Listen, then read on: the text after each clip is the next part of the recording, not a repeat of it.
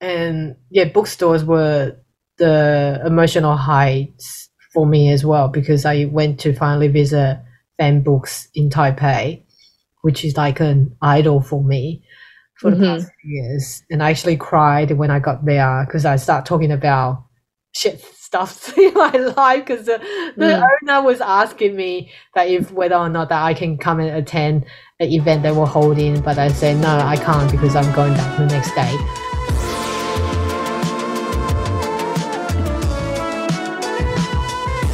Uh, so we're already starting having a conversation and forgot to press recording because we're always like this into our And also- Yeah, and also because He- Helen and I haven't, well, we have seen each other since we both came back from different parts of the world on our big trips overseas. Yeah, um, finally, we haven't been recording for about a month, so yeah. So this is Jessie, this is Helen. and we're Asian bitches down under, back in the big, grand old city or Sydney or Australia, however you want to say. Yeah. So, how should we start this episode? I've only got some notes that I prepare of what we would like to talk about of our trip in this episode. Yeah. Well, I guess Mm. um, I guess I want to. Um, this episode will be basically a, a chance for our listeners to hear our thoughts about um, our big trips overseas. So, um, I wasn't explicit about it when before I went, but um, basically, um, I was overseas for about a month, a better part of a month, um, with my partner for uh, a trip um, around Europe. So Yeah. we did five countries, um, which I'll get into in detail later. And Helen was overseas for a little over two weeks, Weeks, to yeah. our birth country, the Mhm. best country in the world, no doubt. Um, in Taiwan, obviously, and with her daughter, with her ten-year-old daughter. So we both had like really immensely um, life life altering trips. And um, we just want to share with you guys you know our top five moments. Mhm. and um you know give give a give a little i guess shout out to things that people might not necessarily know about. I mean i know personally there are so many things you can anticipate and try and find information for right before you go. That's right. uh, spend hours days months re- just reading tripadvisor or like google reviews alone. But um, it is obviously something entirely different to be overseas um, yourself and um, it, it'll be a lighthearted um, hopefully like it- you know also entertaining and um, informative um, episode where we talk about two very different places in the world yeah. you know what my super white yours super not white super Asian. yeah, I think um, it's nice for us to both share our experiences in the sense that we get to talk about the things that we encounter during our trips that not necessarily that you can read on websites you know for those exactly. uh, for those people who are perhaps thinking or planning to go overseas. And you know i actually want to share some of my traveling tips that i oh amazing. yeah because you you know, I wasn't really aware of until that I planned this trip. It's um, you know, it's a massive trip, you know, after three years being locked down in Australia. I mean, we've been traveling domestically during the pandemics, but this is my first major trip like after years and with my and it's my daughter's first international trip as well. So it was so exciting for her. Um one and so bizarre yeah, it's bizarre as well. Well, yeah. compared to our upbringing, because we went to Taiwan every two years when we were growing up. Oh, you you guys did. I wasn't. Yeah. Oh yeah, I keep forgetting Helen's the black sheep. Yeah, I when I was growing up in Australia, my sister and my brother and I, the ones not including Helen, Helen's the eldest. Um, she was off doing her own shit. Um, we uh, went back every two years consistently, and so I had like a constant tie to the country. Hmm Yeah, and that was nice. And I, I didn't get to go back into like I was in my adulthood and you know start earning my own money and I get more freedom to choose where I want to go. Anyway, one of the tip I want to share with Mhm. our listeners is that if you're going anywhere, I, I I'm guessing that maybe some people already know is that this is what I'm going to do from now on whenever I'm going to take a big trip is having the packing bags. You know those um Ziploc bags. Yeah, no, not the Ziploc bags. Those compartments, fabric bags with zips on it, Yeah. can stuff your clothes or socks in it. Uh-huh. and it minimizes the space that you take Right. in in the huge in the bigger suitcase. Right. Is that you get to pack more things. But for me, for anyone who lives in the city that has Daiso, go to Daiso and get one of those laundry bags. Do you know the laundry bags where you put your delicate like Yeah, bra. when bra. bras or you know Yeah. lacy underwears or whatever. Yeah. Um, and Because we all wear lacy on- underwear. I don't. Put be in the- fucked.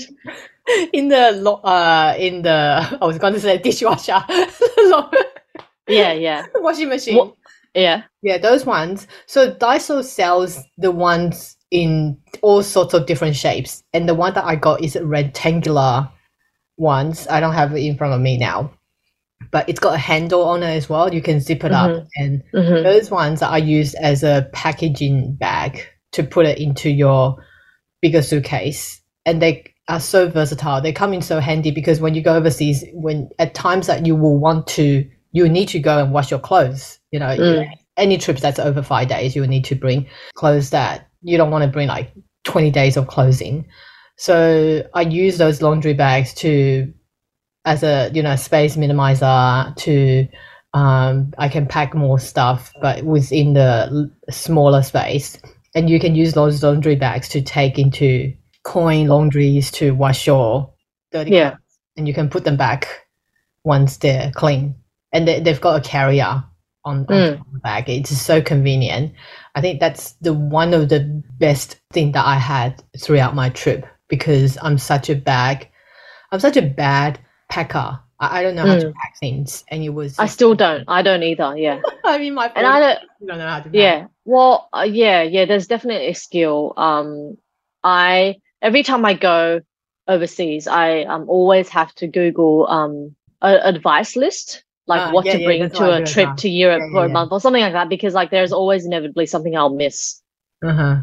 and why not you know and um, it, by the way when you were talking about um the your one piece of advice i thought well, the whole time i was thinking this is such a mum thing to just like talk about laundry or like how to pack or something i was just like oh my god Such a woman stuff. Yeah, that's true. Yeah. um well i guess i just yeah um i, I had like bags or something but i i don't want to talk all uh any longer about laundry let's launch into our top five um for me six so uh, helen you're also um you're i've given you permission to add in one extra thing about your trip um five top five favorite moments um i did want to preface this conversation by saying um um, when I returned, when we returned, I'm still jet lagged. I'm still Mm. struggling a little bit.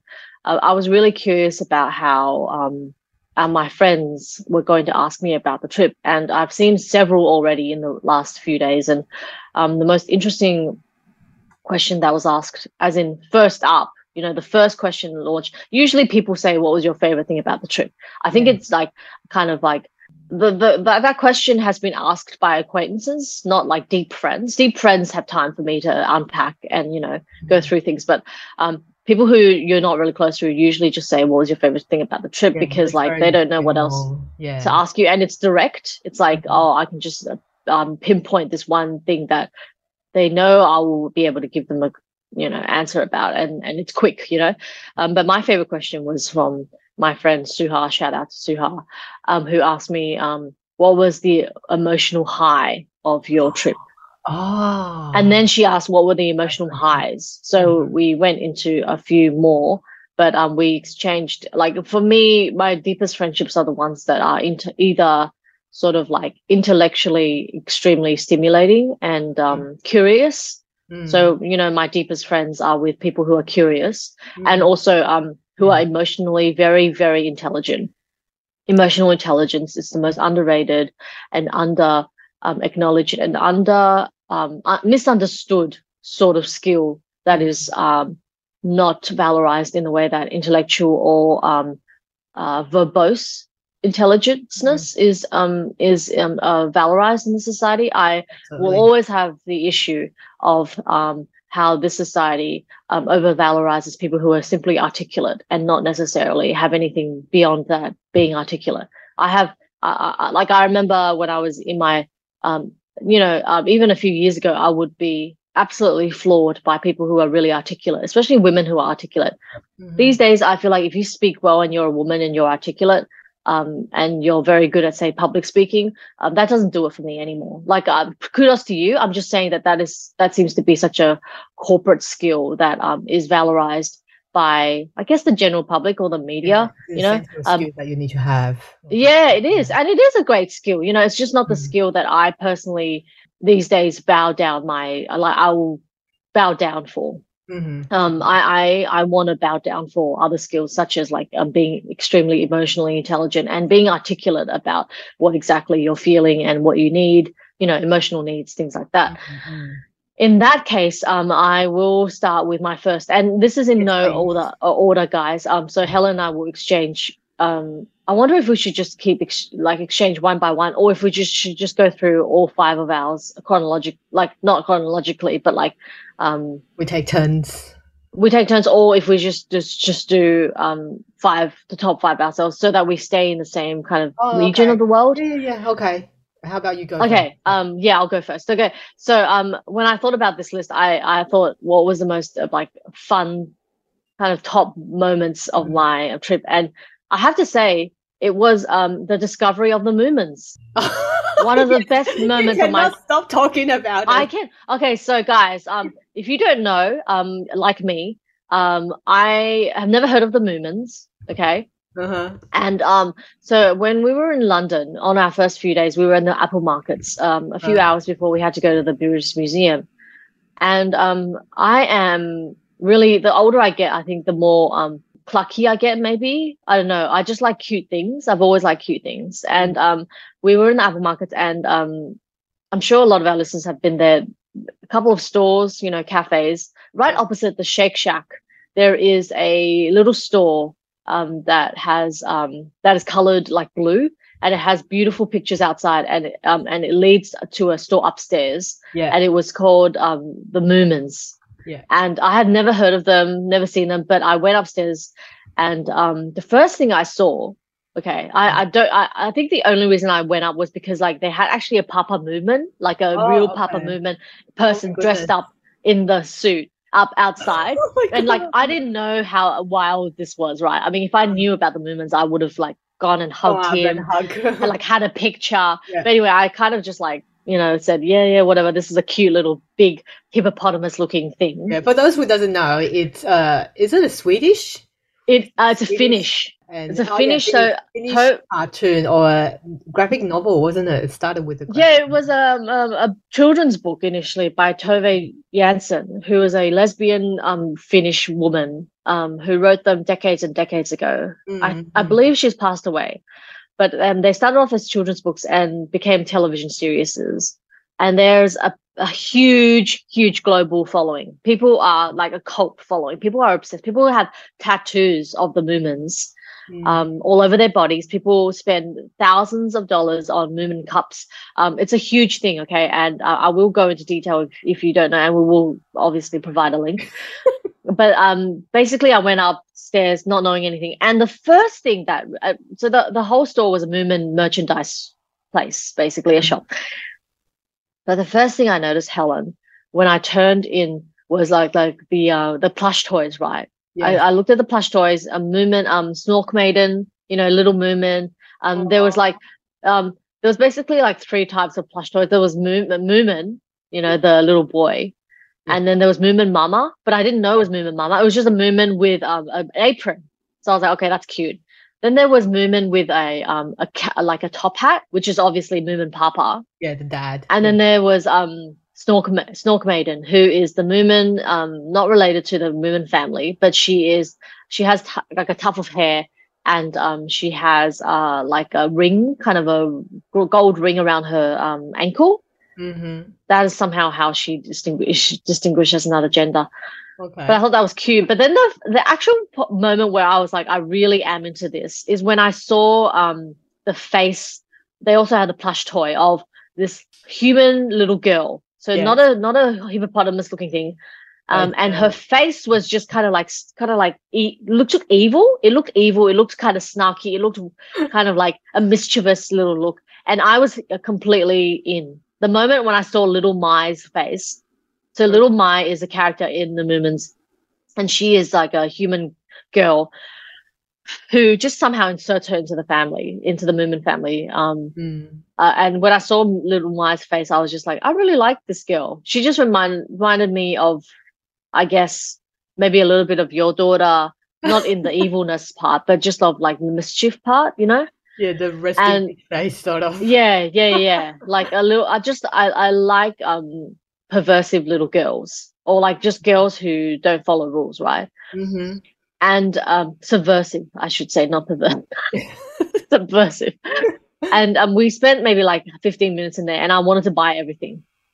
I wanted to buy everything, even though I had no idea who the Moomins were. I just purely like loved how cute they looked. Okay, Yeah. didn't so that day didn't get anything um because we had to rush off um but i ended up going uh, uh, two days later on the morning of the day we left for paris um Mhm. i uh, took a bus in the morning by myself back to the moomin store oh, did you? and yeah and 10 a.m it opened and i was there and i spent over $200 on merchandise um and mind you guys i still had not at that point watched any moomin i just loved it purely based on how cute they are yeah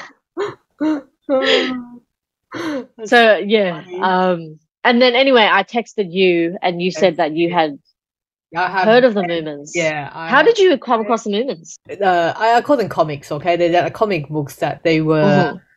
uh, displayed next to Tintin's The Adventure of Tintin uh, when I was in high school, and Yeah. obviously when I was uh, when I didn't know any English at all, uh, comic books were the first uh, sort of publishing that you go for because it's got Mhm. pictures and you Mhm. can read them anyway and spend some time not trying to look like a you know nerdy person because you're reading comics so moomin was the ones that were next to tintin. But it wasn't as interesting as tintin to me when i was growing up.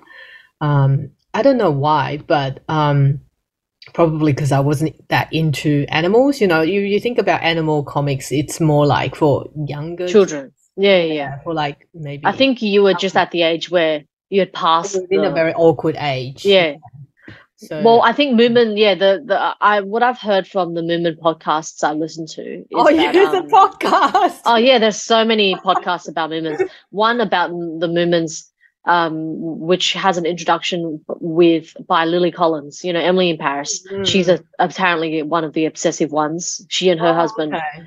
cool. Um, and she's yeah, and um, like people read them to their kids. Yes So another favorite person of mine, Billy. I texted Billy, and he had heard of the Moomins. yes I have never come across No Moomins one as yeah no one someone in Australia. yeah yeah. for anyone who doesn't know, uh, if you look up Google, the Google explanation for Moomins is that they are a family of white, round fairy tale characters with large snouts that make them resemble the hippopotamus. However, despite this resemblance, the Moomin family are trolls. The family live in their house in Moomin Valley and have many adventures with their various friends. Yeah, so Can I say yeah, yeah? They're, Um, they're supposed to be trolls, but they look like hippos. Hippos, yeah, yeah. and they're so fucking cute. They're just the most Adorable. adorable, beautiful, co- like Moomin Mama. Oh, just have you actually gone to YouTube and looked at those um No, episodes? I haven't, but I, re- I do remember vividly. This is a little while ago where I picked up a Moomin comic in the second hand bookstore.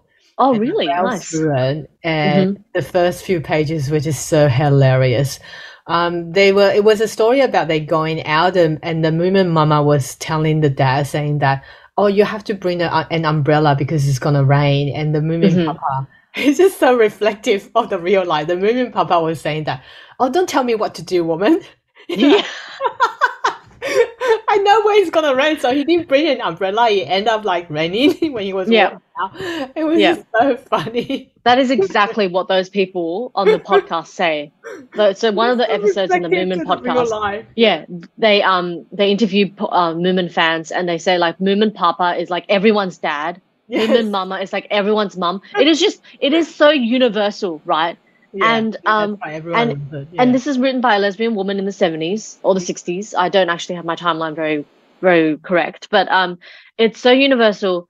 but the reason why I love the Moomins initially, um, beyond the fact that they're so cute, um, many reasons, is um, I love um, situations where mm-hmm. like it's not a nucleus family, and so like in in the Moomin Valley family, in in the Moomin family household, little My is there for absolutely no reason. We have no idea why she's there.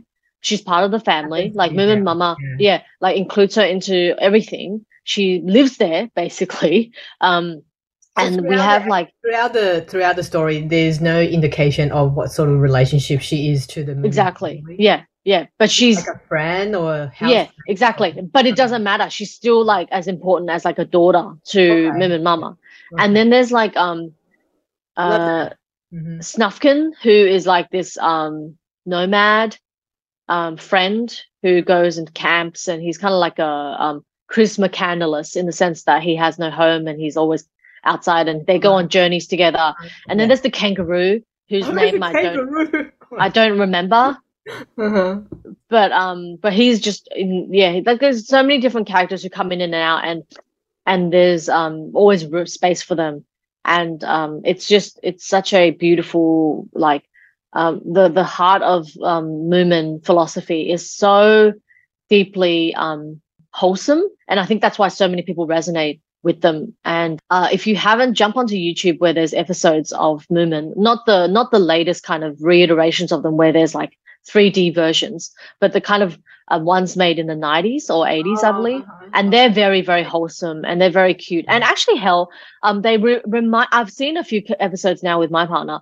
Um, they remind me of Xiaoding Dang. They remind me of the, the cartoon, yeah, yeah, Doraemon um, uh, movies that we grew up with like mm-hmm. groups of friends who go on adventures, wholesome. They um, interact with each other as though they um, love each other as as strongly as families love each other. You know, it's just yeah. so. And and the first episode um, that you will see if you jump onto YouTube is um, just breaks my heart. Like I I sobbed actually oh. when I watched the first episode because because there's a moment where the Moomin Mama does something for her son that just is so indicative of a mother's love mm-hmm. like or just um the pure kind of um unconditional love that uh, a mother gives to a child. It's there in the first episode. So, um, nice. guys, if you haven't discovered the Moomins, um, that is my one of my favorite things. Um, the first of my top five moments of this trip. Hi there. If you're new to our show, thanks for tuning in into our program, and we hope you will stay with us for a very long time. And if you're a regular listener, we're forever grateful for your continuous support throughout this period of uncertainty. It has really helped this podcast to gain a great exposure as our mission is to center the perspectives of people who look like us, who are marginalized historically to the sideline of conversation. So if you haven't already, we encourage you to subscribe to our podcast on Omni, Apple, Google, or Spotify and leave a rating and review. And of course, as a small podcast program, we rely on listeners' support to continue this work. Please do check out our Buy Me Coffee page and make a donation in order for us to continue to advocate the intersectionality in the podcast industry.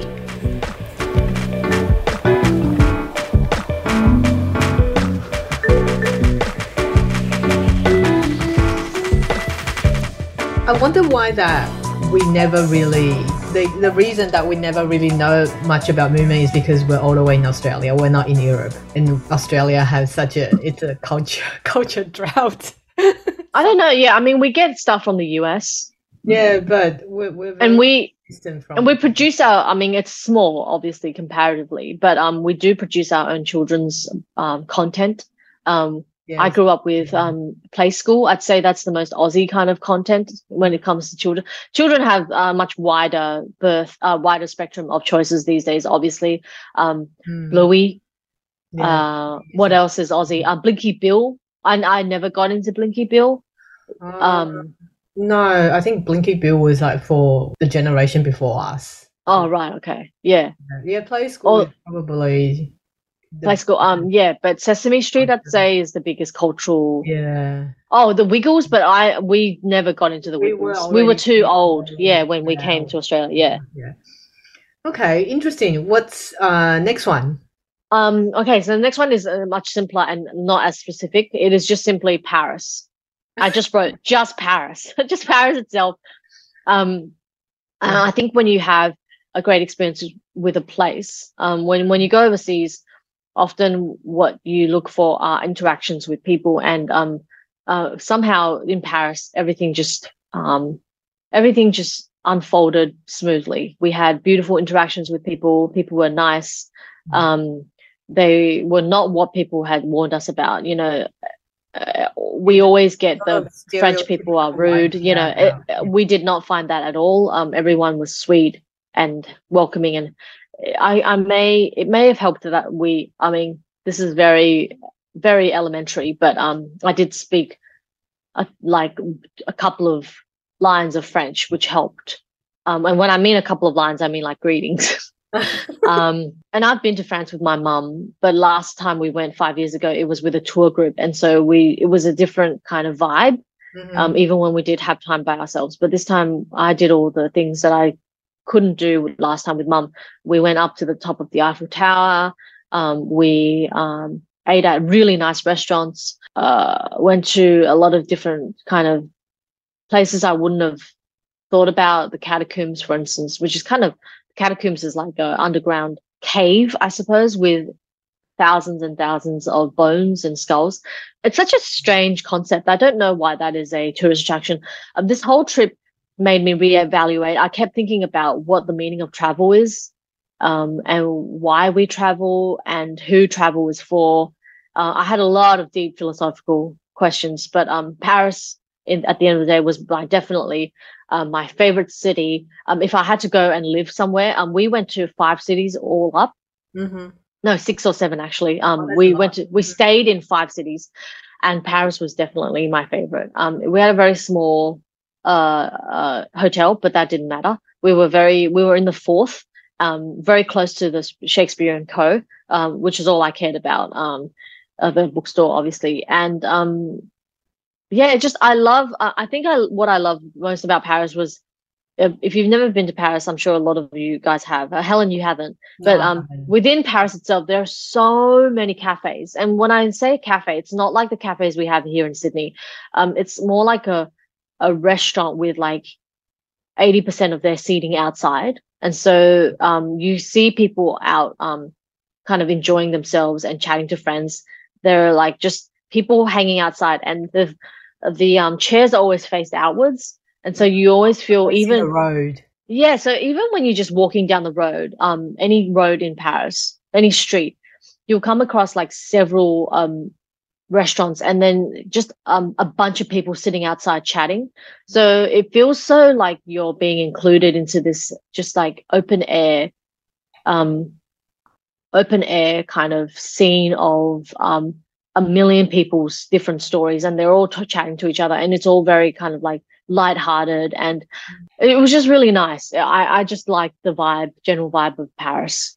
Um yeah that was that was my second top um of yeah. this trip to paris i guess you feel more deeply about this sort of social interaction after you know all the lockdowns during the yeah isn't it? You, yeah. It's you start to value the importance of the social interactions, even though if you're not being involved within that conversation, it's nice to see human interaction. Yeah, yeah. Um, I mean, I I didn't enjoy the crowds. I have to say, like, um, the moment we went to the moment we landed in London, I just felt like um, and we were staying in the center of London. Um, I just even after two days, I was like, um, big cities like London are for young people, honestly. And I'm not, not you, you arrived London just before the coronation. So yes. Um, but even that, I mean, um, it, it, it, London is an extremely crowded city, mm-hmm. and you know, it's got like millions and millions, so many more millions than we do here in Sydney. But every city we went to, Berlin, uh, uh, Rome, Paris, all these cities are like millions and millions of people. It's like a mega city, and it made me think I don't. I just I'm not cut to um, live in a big city. I just the noise and the and the density of uh, the density of kind of like uh, cha- chaoticness I'm just like, I was so over it. I was like, I, I don't like to live in a big city. Big cities are for young people.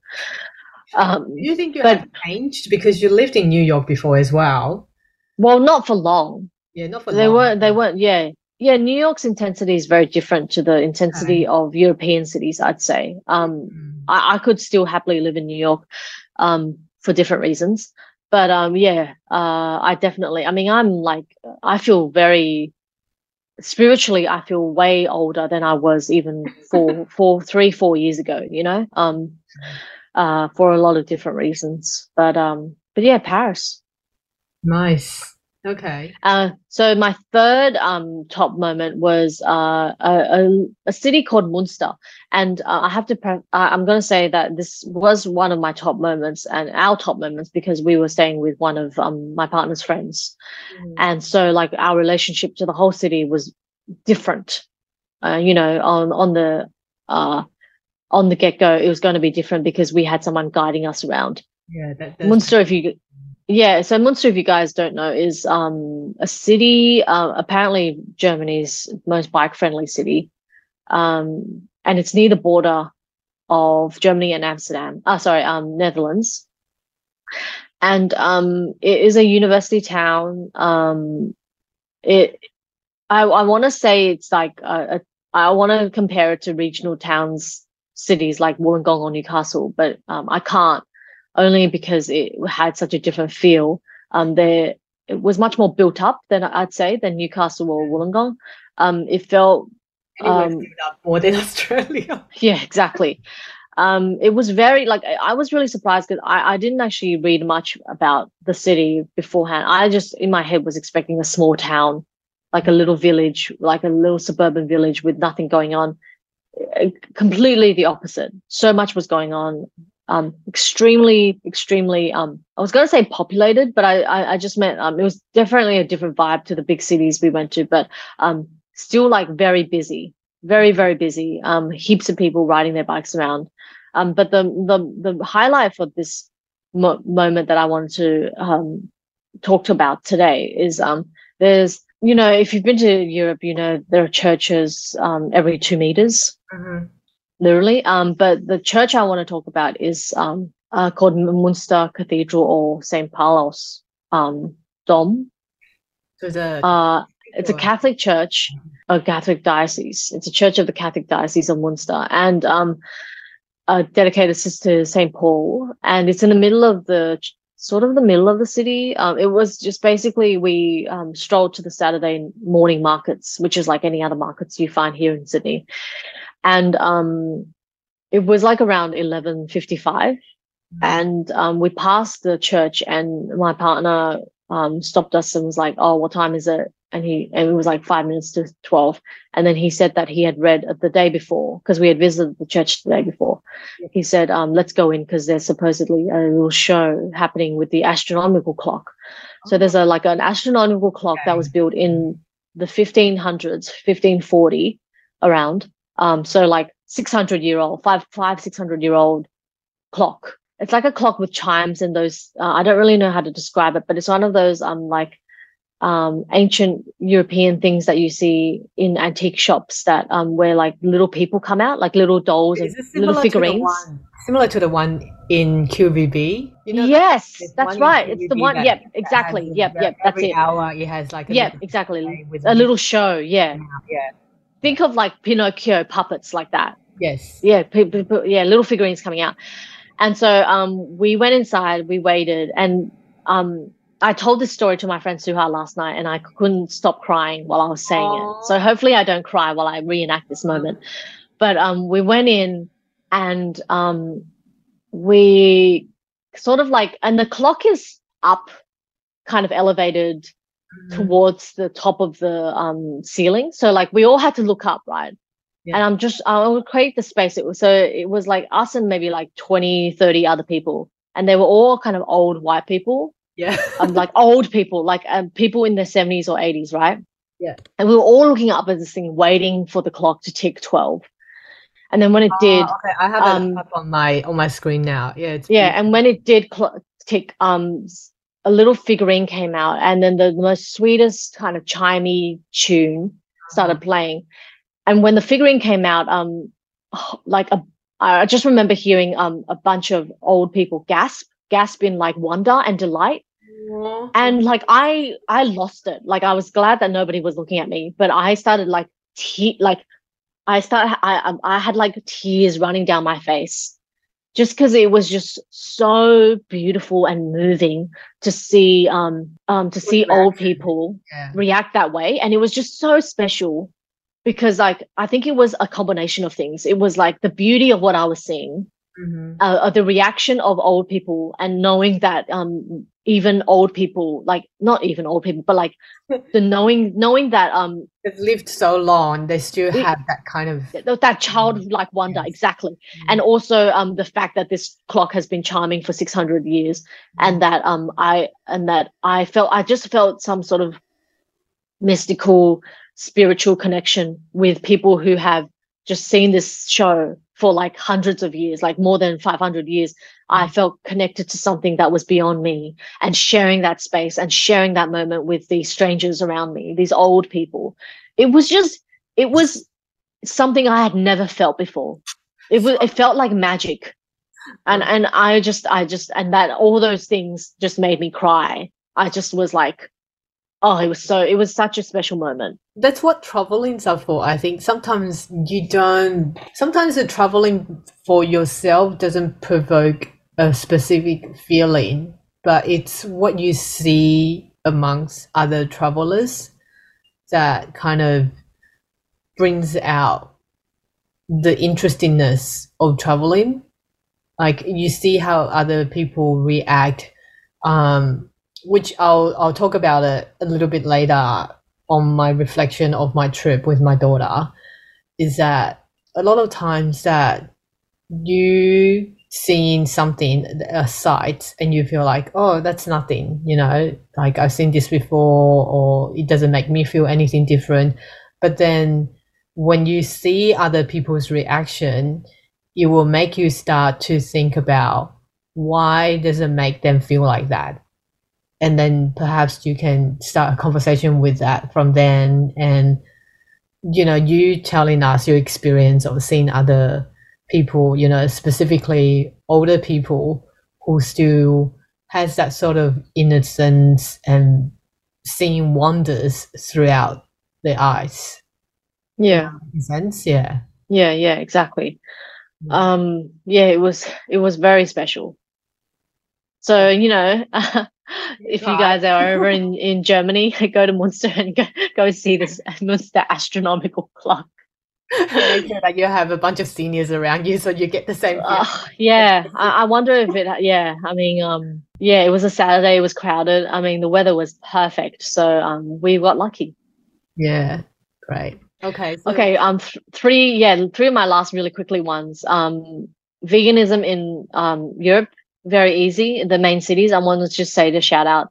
Um, we ate vegan almost every day, and it was super. I, I it was very very easy. Um, for the for ninety nine percent of the time, we dined at really nice vegan restaurants. Um, it was delightful really really delightful to find you know even if it, where, wherever we roamed in the city we just googled vegan near me on google maps and we there was something like 200 meters away oh, so um it was great yeah um, Florence, we stayed in. Flo- we went to Florence. Um, Florence is number five. Um, my second last point for the trip um, of highlights. Florence's um, baptistry, also known as the Baptistry of Saint John, is a huge building in the middle of Florence that knocked us out. We just we were you know walking along the streets, and then suddenly opens out to this huge, huge, impressively absolutely gorgeous building. And yeah, that was, you know, if you're in Florence, you can't miss it. The, um, the Baptistry of St. John is um, one of the highlights. Um, you cannot um, go past it. It is just extraordinary. The beauty of that city is staggering. And I will always um, just think, oh, it, it, it, you know, when we came back, it was really um, heart, it was kind of, I wouldn't say heartbreaking or grief. I was going to say that, but it was just like so it was so um sad that in Australia we have the most, like in Europe, we have the most ancient, we have the most um, long-lasting culture. You know, the indigenous culture, mm-hmm. but we don't like none of us in everyday life acknowledge it or celebrate it yeah. and tie it into our lives in the way that Europeans do. You know, they like Europe has. We we talk about Europe having an old culture. Hello, we have the oldest culture, and yet for fucked up reasons, obviously, this country doesn't celebrate them, and hopefully um, things will begin to slowly shift this year with the voice to parliament and referendum, obviously, you know. Um, but yeah, just like we talk about how old Europe is, and it's just so sad that we don't pay the respect and love and honor that you know that um, First Nations, Indigenous, and Torres Strait Island culture have um, have you know in our everyday lives. Um, so there is a grief there um, coming back. But yeah, Florence's Baptistry of St. John is my second last one. My final point before we hear Helen's top five, six, sorry, um, is obviously um, one of the, the, the, actual thing that I was most looking forward to, which was uh, A Little Life Yay! in London. I was waiting for you to talk about this. Yeah, yeah, I can't. It's a um, extraordinary play. Um, um, very clever adaptation is all I had to say. Um, I, I, yeah, I um after we watched it, I went online and read all the reviews there were on it, um, just to get a sense of what people were thinking. Um, nothing out of the world um, that you know people had read said that I hadn't also thought. Um, they just managed to articulate it much better than I could. But yeah, um, I just thought it was such an extraordinarily clever adaptation in the way that they, in the way that they were able to re- reshape and remold resculpture this 750 page novel into a two a two hour 50 minute play on you know live on the on the stage. Um clever in the way that they um incorporated space and helped us contextualize what the different mo- like the spaces like uh, moving from the kitchen to harold's study to the apartment in which they shared to um a hospital um, to you know Jude's um, residence. You know, it's just so clever in the way that they shifted these moments without ever shifting the stage. The set design was very clever, um, very clever in the way that they used Harold. Um, Harold, uh, if you've read the book, um, who hasn't read the book, um, he's kind of like a character who comes in and out, right, of Jude's life. As in, there are scenes with him and scenes without him. But in the play, what happens is um, he's often in the kitchen on the side. So there's like a little kitchenette that they set up on the stage on the side to the left, um, where um, during the play, it's two and a half, two hours and 50 minutes. During the play, Harold, when he doesn't have any lines, he's off to the side making food. Which and so like you always yeah so you always feel his paternal loving presence, um, presence right but also um I don't know if you know um James I forget his name actually the guy who plays um Jude the the lead guy James something or other. He um he actually I learned this on the line in the women's toilet, waiting for the women's toilet line, which I'll talk about later.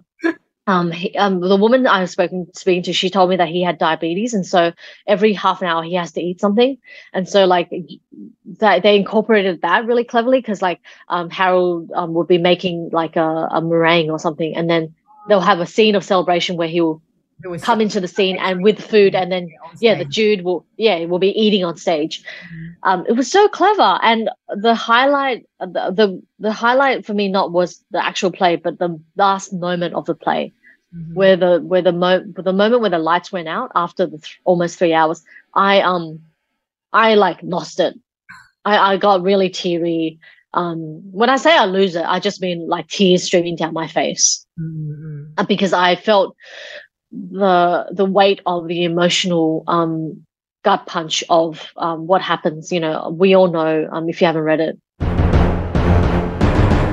Very soon, yeah. Oh wait, wait! Did I just spoil it for you? No, don't don't spoil it for me. But I. Oh, you didn't hear what I said? Okay, good. I didn't hear I, what I you literally, said. Yeah. I literally just spoiled it for you. Okay, I'm glad you didn't hear what I said. But um, no, I, I also what I said was not true. or was it? Oh yeah, yeah. No, I, I, I, the whole chronology of the end is so um, spectacularly grievous that um, I have I, I, I don't actually remember. I, I know the facts, but um, what I know for sure is the emotional weight of the end, and um, and it is such a stunning end. The the play. So if you are in London, or if you have you know two thousand dollars to spare to go to London to watch this. it is worth it. And I don't know how long it'll take for, you know, Australia to receive such beautiful art. I, I find it inevitable that America, especially New York, will yeah, will, York will most likely. Yeah, definitely be the next place it'll travel to. Um, but uh, Sydney, I don't know. I wonder why that it's the production started in London first because it's a story. Well, it started in Amsterdam. The first adaptation of it, um, yeah, it played in Amsterdam a few that. years ago. Oh yeah, um, it was adapted by a Dutch guy alongside Hanya Yanagihara. It played for a couple of, uh, I, I think, a season or two. I think, yeah, and then it moved to London. Yeah, it's such a massive um, novel. When you told me that you're gonna see the play, I'm, I'm like, oh my goodness! I didn't think that it was possible to uh, adapt it into a theater play, and because I've been putting on hold of reading this book for so long that I started. Um, I've actually downloaded from audio, Audible and start re- listening to it, and I found that listening to it, it was it's just as good as reading it because it it's faster. Okay, definitely, it, it would take me uh, shorter time to complete the whole book, and the person who narrates the story was just amazing. It was almost listening to a play because it puts on voices. Yeah, yeah, that's fantastic. And it's really good. And yeah, I'm I'm hoping to see. I don't know if I am if I, am expecting it too much, but I do hope to see that you will come to Australia within next ten years or so. I was going to say five years, but I think five years. I don't think so. Yeah, yeah. Years, because I would love to see this with my kids, uh, my husband, and it's just so amazing how Hannah wrote and built up all these personalities and depicted the pains and the traumas of one character and also you know the side characters as well i start thinking about which character that i will relate to the most which character yeah. best friend with which character that i want for the rest of my life because um, apart from a little life because i read tomorrow tomorrow and tomorrow um, which is the best book ever. Last month as well. I start thinking about, you know, the sort of friendship that I want to have in my life for the rest of my life. And mm. for for me personally, I, am so jealous of the characters that has um, friendships like Marx from Tomorrow and Tomorrow and Tomorrow. Yeah, yeah. uh, as a friend in the Little Life, and like those sort of genuine friendship it's just hard to come by. I know, yeah. Oh, so amazing, and the and the yeah, then so beautifully. And it's it's the writers as well. Yeah. yeah. Pardon? They're both Asian writers. Yeah, they're both. Did you say Asian and female writers? Like I haven't. Yeah. I haven't really seen. Like I haven't read enough of male writers' work, obviously, but um, I feel like the female writers they did so well of writing the pains coming out from a male character. Mm. You know, in, from like Sam in Tomorrow, Tomorrow, Tomorrow, and yeah. in The Little Life, as yeah. they, they live through their life. Yeah, yeah, yeah. Well, Gabrielle Zevin said that um uh, her main, two main characters, Sa- Sadie and Sam, are composites of her. Uh, yes. Yeah. Pretty much Obviously, yeah. Yeah, yeah. Um, I will go to my deathbed just always screaming about how magical and wonderful tomorrow and tomorrow and tomorrow is. It is just the best book ever. I, I cannot, I, I, I just, I have, I will always have so much enthusiasm for it. Um, it absolutely killed me. It, it is the best book ever written, um, in my opinion. The more I think about it, the more I just, oh, I just, yeah, the, uh, and the loyalty, um, with the friends that you talk about oh these characters God, yeah. is really what you want at the end of the day right um, yeah. it's loyalty of a f- deep friendship that mm. that is the reason that we live mm. you know it's not for our spouses it's for the loyalty of it's a friends relationship yeah yeah yeah yeah um okay uh spend like an, an an episode talking about the friendships in tomorrow tomorrow tomorrow and the little life or spend like yeah. talking about it. Yeah, yeah. I could I could spend an entire day talking about uh, tomorrow and tomorrow and tomorrow. um, let's take a quick break, and when we come back, it will be my turn to share some of my experiences in uh, throughout my trip in Taiwan. Okay, we'll be right back.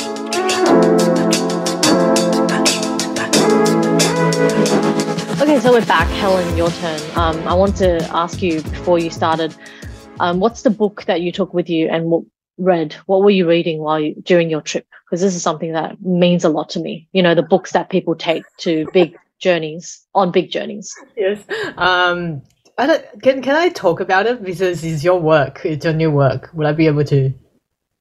Yeah, of course. Yeah. So I took your manuscript of your next novel to read it with me, and I'm happy to say that I actually finished it throughout during my trip.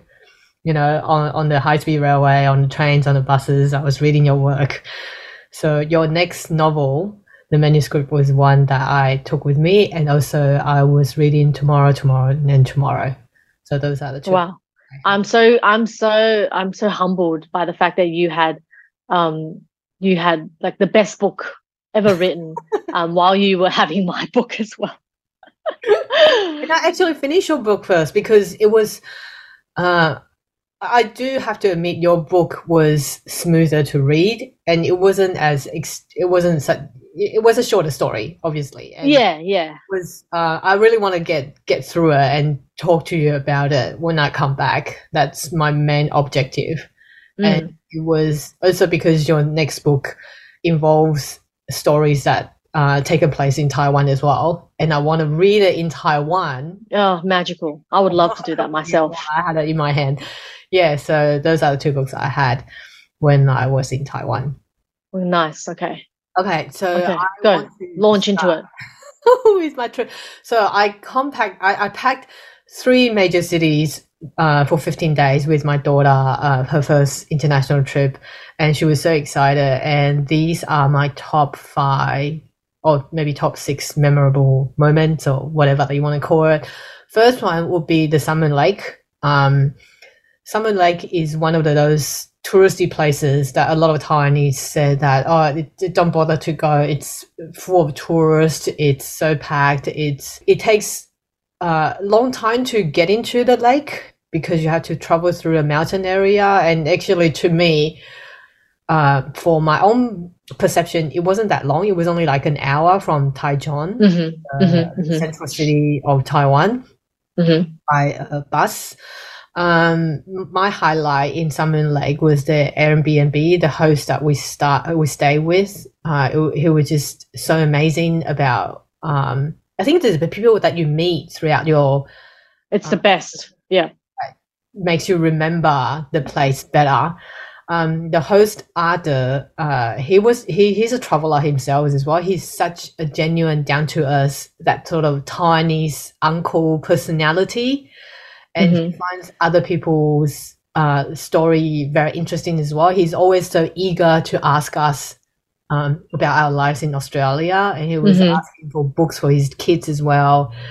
And uh, also, we went to stand up paddling at Sun Moon Lake. That's one of the things that my daughter really, really wanted to do and we met this instructor. Her name is Juzi, which is mm-hmm. uh, Mandarin. Mandarin. yeah, Juzi. And she was so genuine as well. She was, she's a single mom with two kids. She was telling us that, um, I think we end up doing a lot of talking rather than doing the stand up paddling. My, my daughter end up playing by herself, just swimming around the lake and stand up paddling. Um, and one thing that I couldn't stop telling everyone was that how strange it felt that when we mm-hmm. booked the session for stand up stand up paddling, we were assuming that we'll spend two hours just pad- paddling. Paddling, yeah, yeah. we spent at least an an hour and a half being uh, photographed by this instructor and drone. The, yeah, we actually had the drone taking photos for us and videos so, and videos yeah i was just so perplexed because she was telling us to pose like this you know uh, have your hands out uh, hold yeah. each other making a heart shape with your fingers and then by the end of it i was like oh is this something that's popular in taiwan and yeah. the instructor says oh yeah because during pandemics the Taiwanese people couldn't go overseas, so they started yeah. looking for uh, activities that's within Taiwan. And yeah.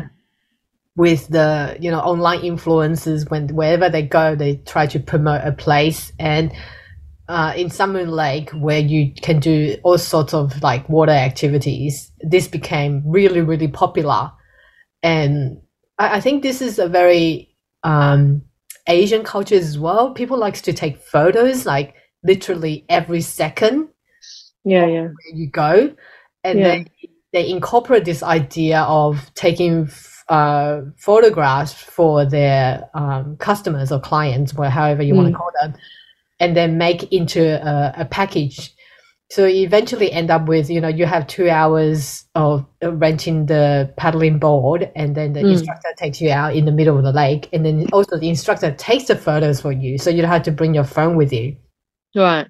yeah, so we end up getting like 300 photos and videos from her. And all Yeah. Like funny It's, videos. it was basically a photo shoot, a professional photo shoot. basically a photo shoot, yes. Yeah. Yes. I, I felt so awkward. My, my daughter was really natural with taking photos, but I was so awkward that I, I just, just Yeah, Helen, I've seen these pictures, ladies and gentlemen, and she was hilarious. It was fucking hilarious. I love those pictures. So yeah, Yeah, I would was love to do that. I was worried to fall into the water. I didn't want to Yeah, get yeah. myself. I mean, I don't mm-hmm. mind, but it's just um I didn't want to jump into the water. Whereas my daughter, she was just like, yeah, whatever. I can just swim in the lake. Yeah. And yeah, it was just really funny, and the instructor was really nice. Yeah, she knows that you know she knows that we were from Australia. She was asking. Um, everyone asked me as you know as a parent, like, what's the school like in Australia?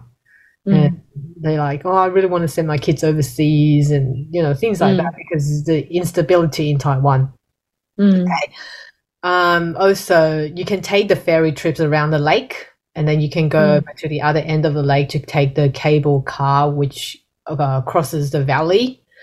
Um, Mhm. the cable car trip took like 15 minutes, a lot longer than the one that you can take in Taronga Zoo and the one in Blue Mountain. It's worth the trip to go over to the other side to take the cable car because it was just so beautiful. You can see the lake from, you know, the bird's eye view. Mhm. Yeah. Okay, so that was my the first one that I love. First highlight. Yeah. Okay, the next one is Heping Island, another outdoor place, um, nature preserved scenery that we went to. This place we went with a tour, which is northeast of Taipei, uh, about an hour away. Heping Island is a little island that is connected to the fish fishing harbor Keelung Mm-hmm. Yeah. Keelung. Yeah. um, which you only have to cross through a bridge is only like 50 meters. You can swim Mhm. across if you want to. Yeah. Um, a channel that reaches Heping Island. This island has such an astounding, strange, abnormal, eccentric sort of rock formations. It's Mhm. absolutely beautiful. The day that we went to was uh, a very sto- stormy, rainy, and cold day. So we, my daughter kept saying that, oh, if we next time we come back to Taiwan, I really want to come back to this place because they had an ocean pool as well, which they Mm. opened during summer. It's so beautiful and So was it not opened? Uh, no, the ocean pool wasn't open. Yeah, it wasn't filled. It wasn't filled up yet, and because it was Oh, okay. it was springtime when we went, so it wasn't open. But you don't want to go to Taiwan in summer because it's I know. So hot. that's it is of disgustingly hot. Yeah, I know. It's I I don't know that if my daughter will want to try to go during summer because it would be like absolutely horrendously hot here. Uh, and the third place I really love and also really want to recommend anyone who goes to Taiwan, who is planning to go to Taiwan, is Yilan, which is on the northeast coast, again, northeast coast of Taipei. Uh huh. Yeah, what happened was that I booked Yilan with a tour as well, but I got Mhm. cancelled a day before because they didn't have enough people. Oh, that sucks. Yeah, so I, I hate when my that- friend- yeah, I text my friend Stephanie and saying that, oh, um, are you free tomorrow? Uh, my tour was cancelled. We can hang around in Taipei if you like. And then she told me that, oh, okay, I'll ju- I can just hire a car and I'll drive you to Yilan if you want to because you're all the way, you know, you come all the way from Australia. Yeah, to yeah. visit the place. Yeah, yeah. I was just thinking that oh, it's just so so troublesome for her because it's an hour drive to Yilan. She says, "Oh no, it's okay. My daughter's doing bushwalk over there, and then she finished tomorrow. She finishes tomorrow with the school. I can pick her up from Yilan as well." So. Mm. The plane was set, and she picked us up the next day. We got the hire car, drove to Yilan, and Yilan is one of those. It reminds me so much of what where I live now. It's like a semi-rural area, but mm-hmm. it's um, very convenient. Yilan has a lot of hot springs around. There's actually a public hot spring area. Uh, they call it Gongyuan. It's like a park, public mm. park where you can go in and have your legs and feet soak in hot spring, and they oh, very God. clean and free as well. You're kidding. Oh. The only thing is that you have to bring your own towel, and they have like mm. taps, mm. the cold water taps to wash your feet. Right. You get yeah, yeah, sit, yeah, sit down beside the hot spring, and it was so relaxing, so nice. Um, when we went, it was almost like six six thirty, so there wasn't mm-hmm. a lot of people, and it was just only a couple of cab drive, drivers sitting on another pool next to us. So they have several pools de- uh, designated around the park, and it was so nice. Uh, I was just thinking it would be such a nice time to go during the winter. Mm. There's a little cafe ne- nearby as well where you can get tea and coffee. Yeah, so it's all free. Oh. Sounds like a dream. it sounds like a dream. Free uh, foot soaking hot spring in Australia. It's like hundred and eighty dollars for like half an hour here in Australia. yeah. Okay. So Yilan, I I really really recommend and love that place. I always go to Yilan when I go back to Taiwan. Um, what's next? Uh, okay. So there is a, a particular suburb I really want to recommend to everyone who goes to mm-hmm. Taiwan. If you're only going to be spending time in Taipei, uh, 大道城 and 迪化街, they are the kind of like an old street in Taipei, but they the infrastructure along that area is just so amazingly set up. You can walk through. There's a pedestrian areas that you walk through, and there's so many old stores and bookshops and drive food stores that you can just pass and I don't know, you can take a lot of photos there. I, I, it's so hard to explain 大道城 because it's almost that you've gone back in time. You feel mm. like you're you're in like 60s Taiwan compared to mm. all those metropolitan places in Taipei. Mm-hmm. the people are so genuine. The, the, people are just so nice. They would hand out. They would give out lollies. Like, they, would you like to try this? Would you like to try that? Mm. Free food, and uh, apparently that during Lunar New Year, that's the place where you get all the, you know, ingredients for the Lunar New Year meal. And we came across uh, for Dadaocheng, we were there for the first afternoon when we arrived Taipei because we had a free walking tour where two tour guides, uh, it was an English tour, so they explained the history of Taipei Station, Taipei Post uh, Office, Taipei Railway, and they were telling us the histories of a couple of temples along that area as well. Um, but on the second last day before we came back to Australia, we went to Dadaocheng again because I really want to check out one of these qipao store where you can dress up and take photos mm-hmm. along mm-hmm. the streets. And then mm-hmm. we end up, my daughter end up getting a dress there. Uh, oh, she got a qipao. Oh, I'd love to see it. It took us so long because she's so indecisive. I think we spent there like an hour for her to mm. pick because it was just like thousands of dresses, uh, you know, yeah. a lot of racks around the shop. And the lady in the store, she was so nice as well. She's letting her try different dresses, and she ended up getting like an adult uh, version of qipao rather than the kids version. Okay. Adult version one looks better. She didn't want okay. the she didn't want the cotton fabric one. She want the satin one. Yeah, yeah, yeah. Yeah. Um. So that was nice uh, Da Chen and 迪化街。Mm-hmm. Okay, so that's my top four uh, places that I would recommend for people who want to go to Taiwan. Uh, other highlights, I'll say bookstores and museums. It's just amazing. A lot of museums are free in Taiwan, or if they're not free, they're so much cheaper compared to Australia. Even the amusement park was uh, so much cheaper. Mm. Uh, the convenience in Taiwan is just amazing. You can pretty much see 7 Eleven every block. Mhm. Um, food. Do they still have Family Mart? They have Family Mart. Yeah, Family Mart is one of the major uh, convenience store in Taiwan as well. Yeah. Love that.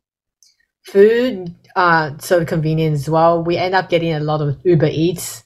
Uh, Mhm. days that we didn't just want to go out, Uber Eats in um, did like deliver to the hotel. That was so convenient. Um, finally, I'll say I think personally for me the highlights of the whole trip will be spending time with my daughter. Like what Mm. you said about seeing the old people at the church. Mm. Um, f- to her, everything was everything was so cute for her. Everything Yeah. was just you you see her expression you're seeing things differently through the you know through kind of like a different lens of ch- a child's eyes Mm. it's so different and you feel the excitement from her you kind of get influenced by her excitement Mm. Mm. i was just so impressed that my daughter that even though that i know a lot of my friend, friends and family says she's a, a child that is difficult to be with but i was so impressed throughout the whole um, trip she was very she was very mature and she was uh, very helpful Mm. considerate and That's good. uh, my daughter she was just so confident about her existence in taiwan i think Yeah. Yeah. I was a little bit worried, I think, for the fact that because, you know, she has a, you can tell that she's not Asian Asian. Yeah. She's very white. And I was worried that she's going to be stared at and she's going to be feel uncomfortable because she's Mm. always feel, you know, people staring at her. She'll get anxious. Yeah. Mm. But in Taiwan, she was just very confident and she's happy to speak Mandarin as well Mm. is confident enough when she wants something, she'll ask me that, oh, how do you say this in Chinese? Yeah. Yeah. I told her she will be happily to go up to the, you know, the convenience store, st- uh, convenience store staff and say that, oh, can I exchange this, uh, fifty dollars? How does she- How did she say that? 哦，我可以换这个呃十块钱吗？She would say that. Can Oh, I yeah. Yeah. Yeah. dollars into you know ten dollar Yeah. coins? She can do that. Gotcha, gotcha. You know that. Um, what's Yeah. it Yeah. called? Those um vending machine. Yeah, she Yeah. wanted Yeah. machine Yeah. toys. Yeah. And- Or otherwise, she would say that, oh, can I not have chili in my food, or can I- Yeah. Yeah. Yeah.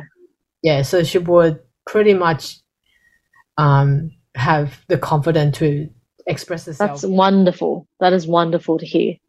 So I think that she she become a lot more she be- became a lot more mature than I expected her to be Mm. throughout the Mm. trip.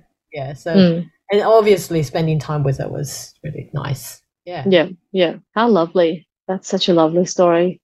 Yeah. I was going to ask you uh, two questions before we conclude this episode, and I'll probably answer this que- these questions myself as well. So the 1st Mhm. question was that is there a place that you will particularly want to return to if you Paris. Paris? Okay. That was that was so that was so predictable, but I can't help it. Paris. Yeah. I really want to go back. Okay, and the next and next question, I didn't think that you. I, I don't know if you answered. It was a question that Suha asked you. What was the emotional high for What you? was the emotional high for me? Um, I, I it was the monster clock. It was the Oh, astronomical okay. clock. Okay. That was uh, that was the emotional high for me. okay. Nice. And Well, you? For myself, uh, I would say uh, all the places that I've just mentioned. I really want to go back to them, but I think uh, maybe Yilan, where I would love to go back to do a proper, you know, a week in Yilan, just hot spring and a walk on the beach. Yilan will be probably uh, the place I want to go back to, and Heping Island. And then my emotional high will be the people of Taiwan and just hearing, especially when I hear Taiwanese. Chinese, Thai. Thai. grannies, Best kind grannies yeah. talking Chinese to us. yeah, best best language ever. Yeah, I think that was an emotional high. And I've mentioned, I've told you this before, but I just want to share this funny incident about Taiwan when we first the first day when we arrived in Taiwan. We took the high speed railway directly to Taichung, and because we had several hours before we can check in to our hotel, we dropped our bags off at the reception and we went out to walk ar- around the streets of Taichung. This is eight thirty in the morning, and there wasn't any shops open yet. So we were just browsing around the convenience store and walking on the street. And they came along. We were still wearing masks back then. Mhm. And, and this old guy walked right in front of us and start talking in Taiwanese to us and ask, like he was just so bluntly pointing at my daughter saying that, is she a foreigner? Yeah, in Taiwanese. and I, I was just, I was kind of shocked, like someone just out of nowhere randomly asking this question, but Mhm. it kind of uh, prepared for me to have that kind of question for the next two weeks. That people would just Mm. come up to us Yeah, yeah, asking, "Is she a foreigner? Are you Chinese?" You know, yeah.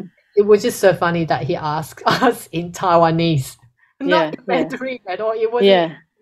obviously it couldn't be English, but it was just very randomly asking us, "Oh, is she wakolama?" Oh, I miss I miss yeah. it so much. I have so much grief and over feel, not being in Taiwan. like I was really included, like I was yeah exactly because they recognized me as a yeah Taiwanese. Yeah, exactly. Yeah, it was so nice, and I had old guys ask me directions in Taiwanese as well, and I had to tell him that oh, I'm not from here. Yeah, yeah, yeah, yeah. Yeah, so that was the a highlight the emotional And- for us. Yeah, and now we have the rest of our lives to look forward to. well, I I'm going to plan. I'm definitely planning a trip to Taiwan. Yes. Um, yeah. in the next year, definitely, Oh, definitely.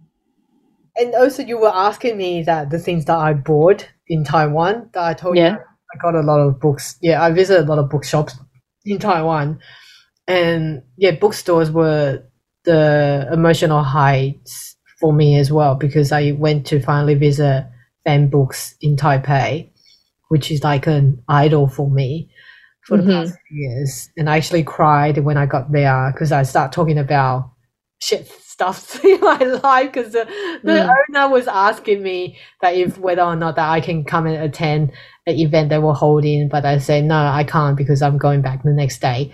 Um, and then she just gave me several free books. Uh, she Mm. was just telling me that oh, it's so nice that you're doing this podcast in Australia as a Chinese, and it's so nice you're talking me about feminist issues. Yes, Mm. that was emotional high for me.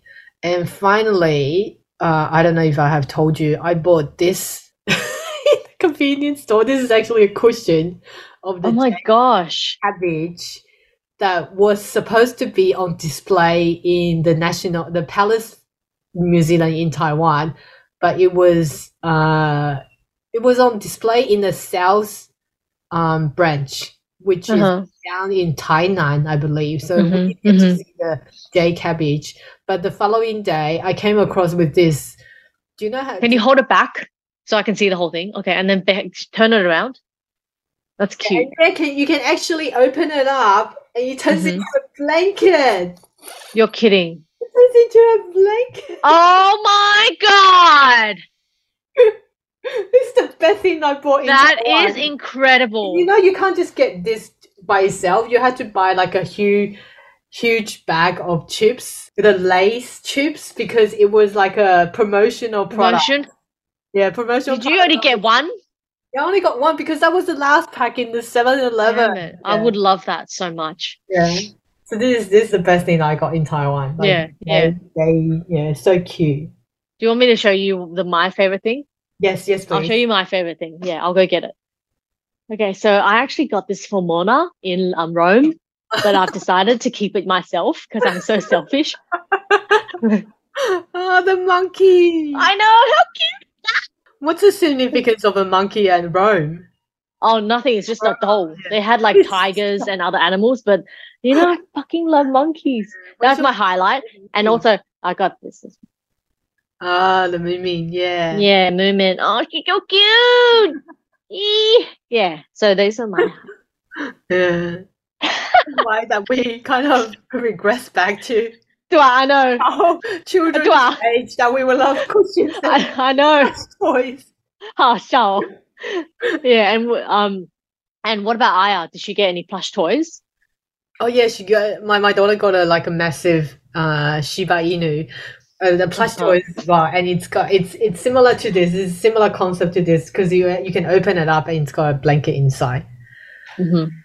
I mean, everything is so cute and adorable in Taiwan. I know. Yeah.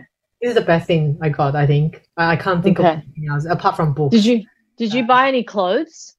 No, I I didn't buy any clothes. I also did not buy any clothes, and I'm like, didn't oh, want to spend time to browse through stores. Yeah, I know. It it takes time. I just thought Yeah. that you can get clothes anyway. Yeah. So I'm not Yeah. a very big shopping person, but yeah, um, I like to get things which came by fate. I think this Yeah, yeah, yeah.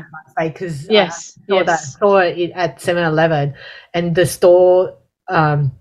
The staff was telling me that, oh, they're really popular. They were sold out in Taipei because I was in another city outside of Taipei. Yeah, They said, "Oh, it's just sold out in Taipei." I don't know if like a, it was a selling strategy or something, but it was yeah, yeah, the last pack on the shelf. And I say, "Okay, I'll get it." yeah. And what were the chips that you had to buy? Lay's. It's just you know that Oh, what what flavor?